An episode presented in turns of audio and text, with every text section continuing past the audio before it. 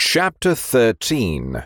Blade-wielding ogre, casket-carrying Old Huang. Xu Fengnian said, "Old Huang, do you know what I'm going to do? Why are you following me? Don't drown." The old servant gave a shy smile, not uttering a word. Once they reached the center of the lake, Xu Fengnian threw down the purple-coloured Tonitrusword with all his might. A long, uneventful silence followed. Old Huang slowly stepped toward the bow of the boat and remained motionless. It happened in a flash. The lake waters surged with intense undulations as if the world was about to topple over. The old groom stomped his foot lightly, instantly steadying the shaky boat into behaving like a sturdy, immovable rock. From the third-floor walkway of the Tingchao Pavilion, a grey figure leapt down, gliding gracefully toward the lake centre.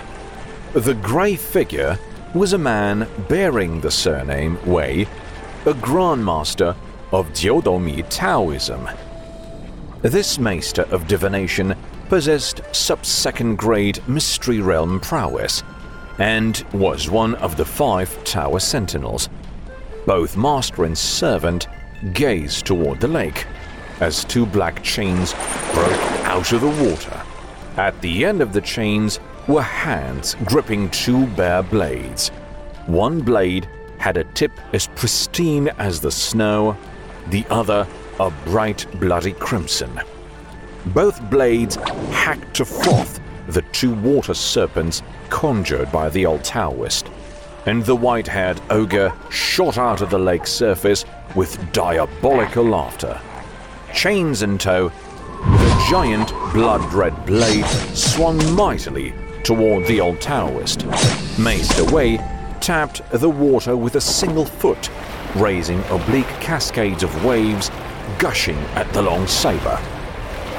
The force of the giant blade was unstoppable, and in a flash, the Taoist's sleeves disintegrated. Beaten in one move, Maester Wei fell into the lake, his fate uncertain. The remaining four Tower Sentinels came out at the same time, interlocked in a defensive formation and standing firm at a distance. At the summit of Qingliang Mountain, Lord Xu asked Big Bear casually, "How many moves can you parry?" Yuan Zuozong said quietly, "I'd like to give it a try, Father." The Grand Consul shook his head, saying, "Never mind. There's somebody down there who'd take care of that monster. He can't touch Fengnian." Li Yishan walked out of the dim chamber, hands behind his back, silently observing this rare spectacle, not seen since ten years ago. He mumbled to himself, "Swordmaster Huang Unchu Kuangnu, must countless towers be wrecked again now?" The ogre paid no heed to the tower sentinels at all, roaring, "Swordmaster Huang, come and meet your doom." Xu Fengnian was flabbergasted. "Swordmaster Huang? Old Huang, is he shouting at you? So you've got beef with the ogre?" Old Huang reached back and took off the worn cloth bandages, exposing a long red sandalwolf casket. He turned his head, smiling. Somehow, Old Huang made a move unseen to the eye, and the wooden casket trilled in a sound resembling a dragon's roar. Humming and resonating, it was not piercing to the ears, yet it shook one's very soul. "Strike one!" As he muttered those two words, Old Huang stepped out from the bow and strode on the waves. The top lid of the red sandalwood casket opened and a long sword shot out. The Grand Consul on the mountain peak and Li Yishan in the Tingchao Pavilion uttered in tandem, "Strike one, Leviathan!" The old blade-wielding ogre laughed with abandon. "Swordmaster Huang, I'll dismantle your strike nine today, and then relieve you of one sword." Another sword shot out of the red sandalwood sword casket.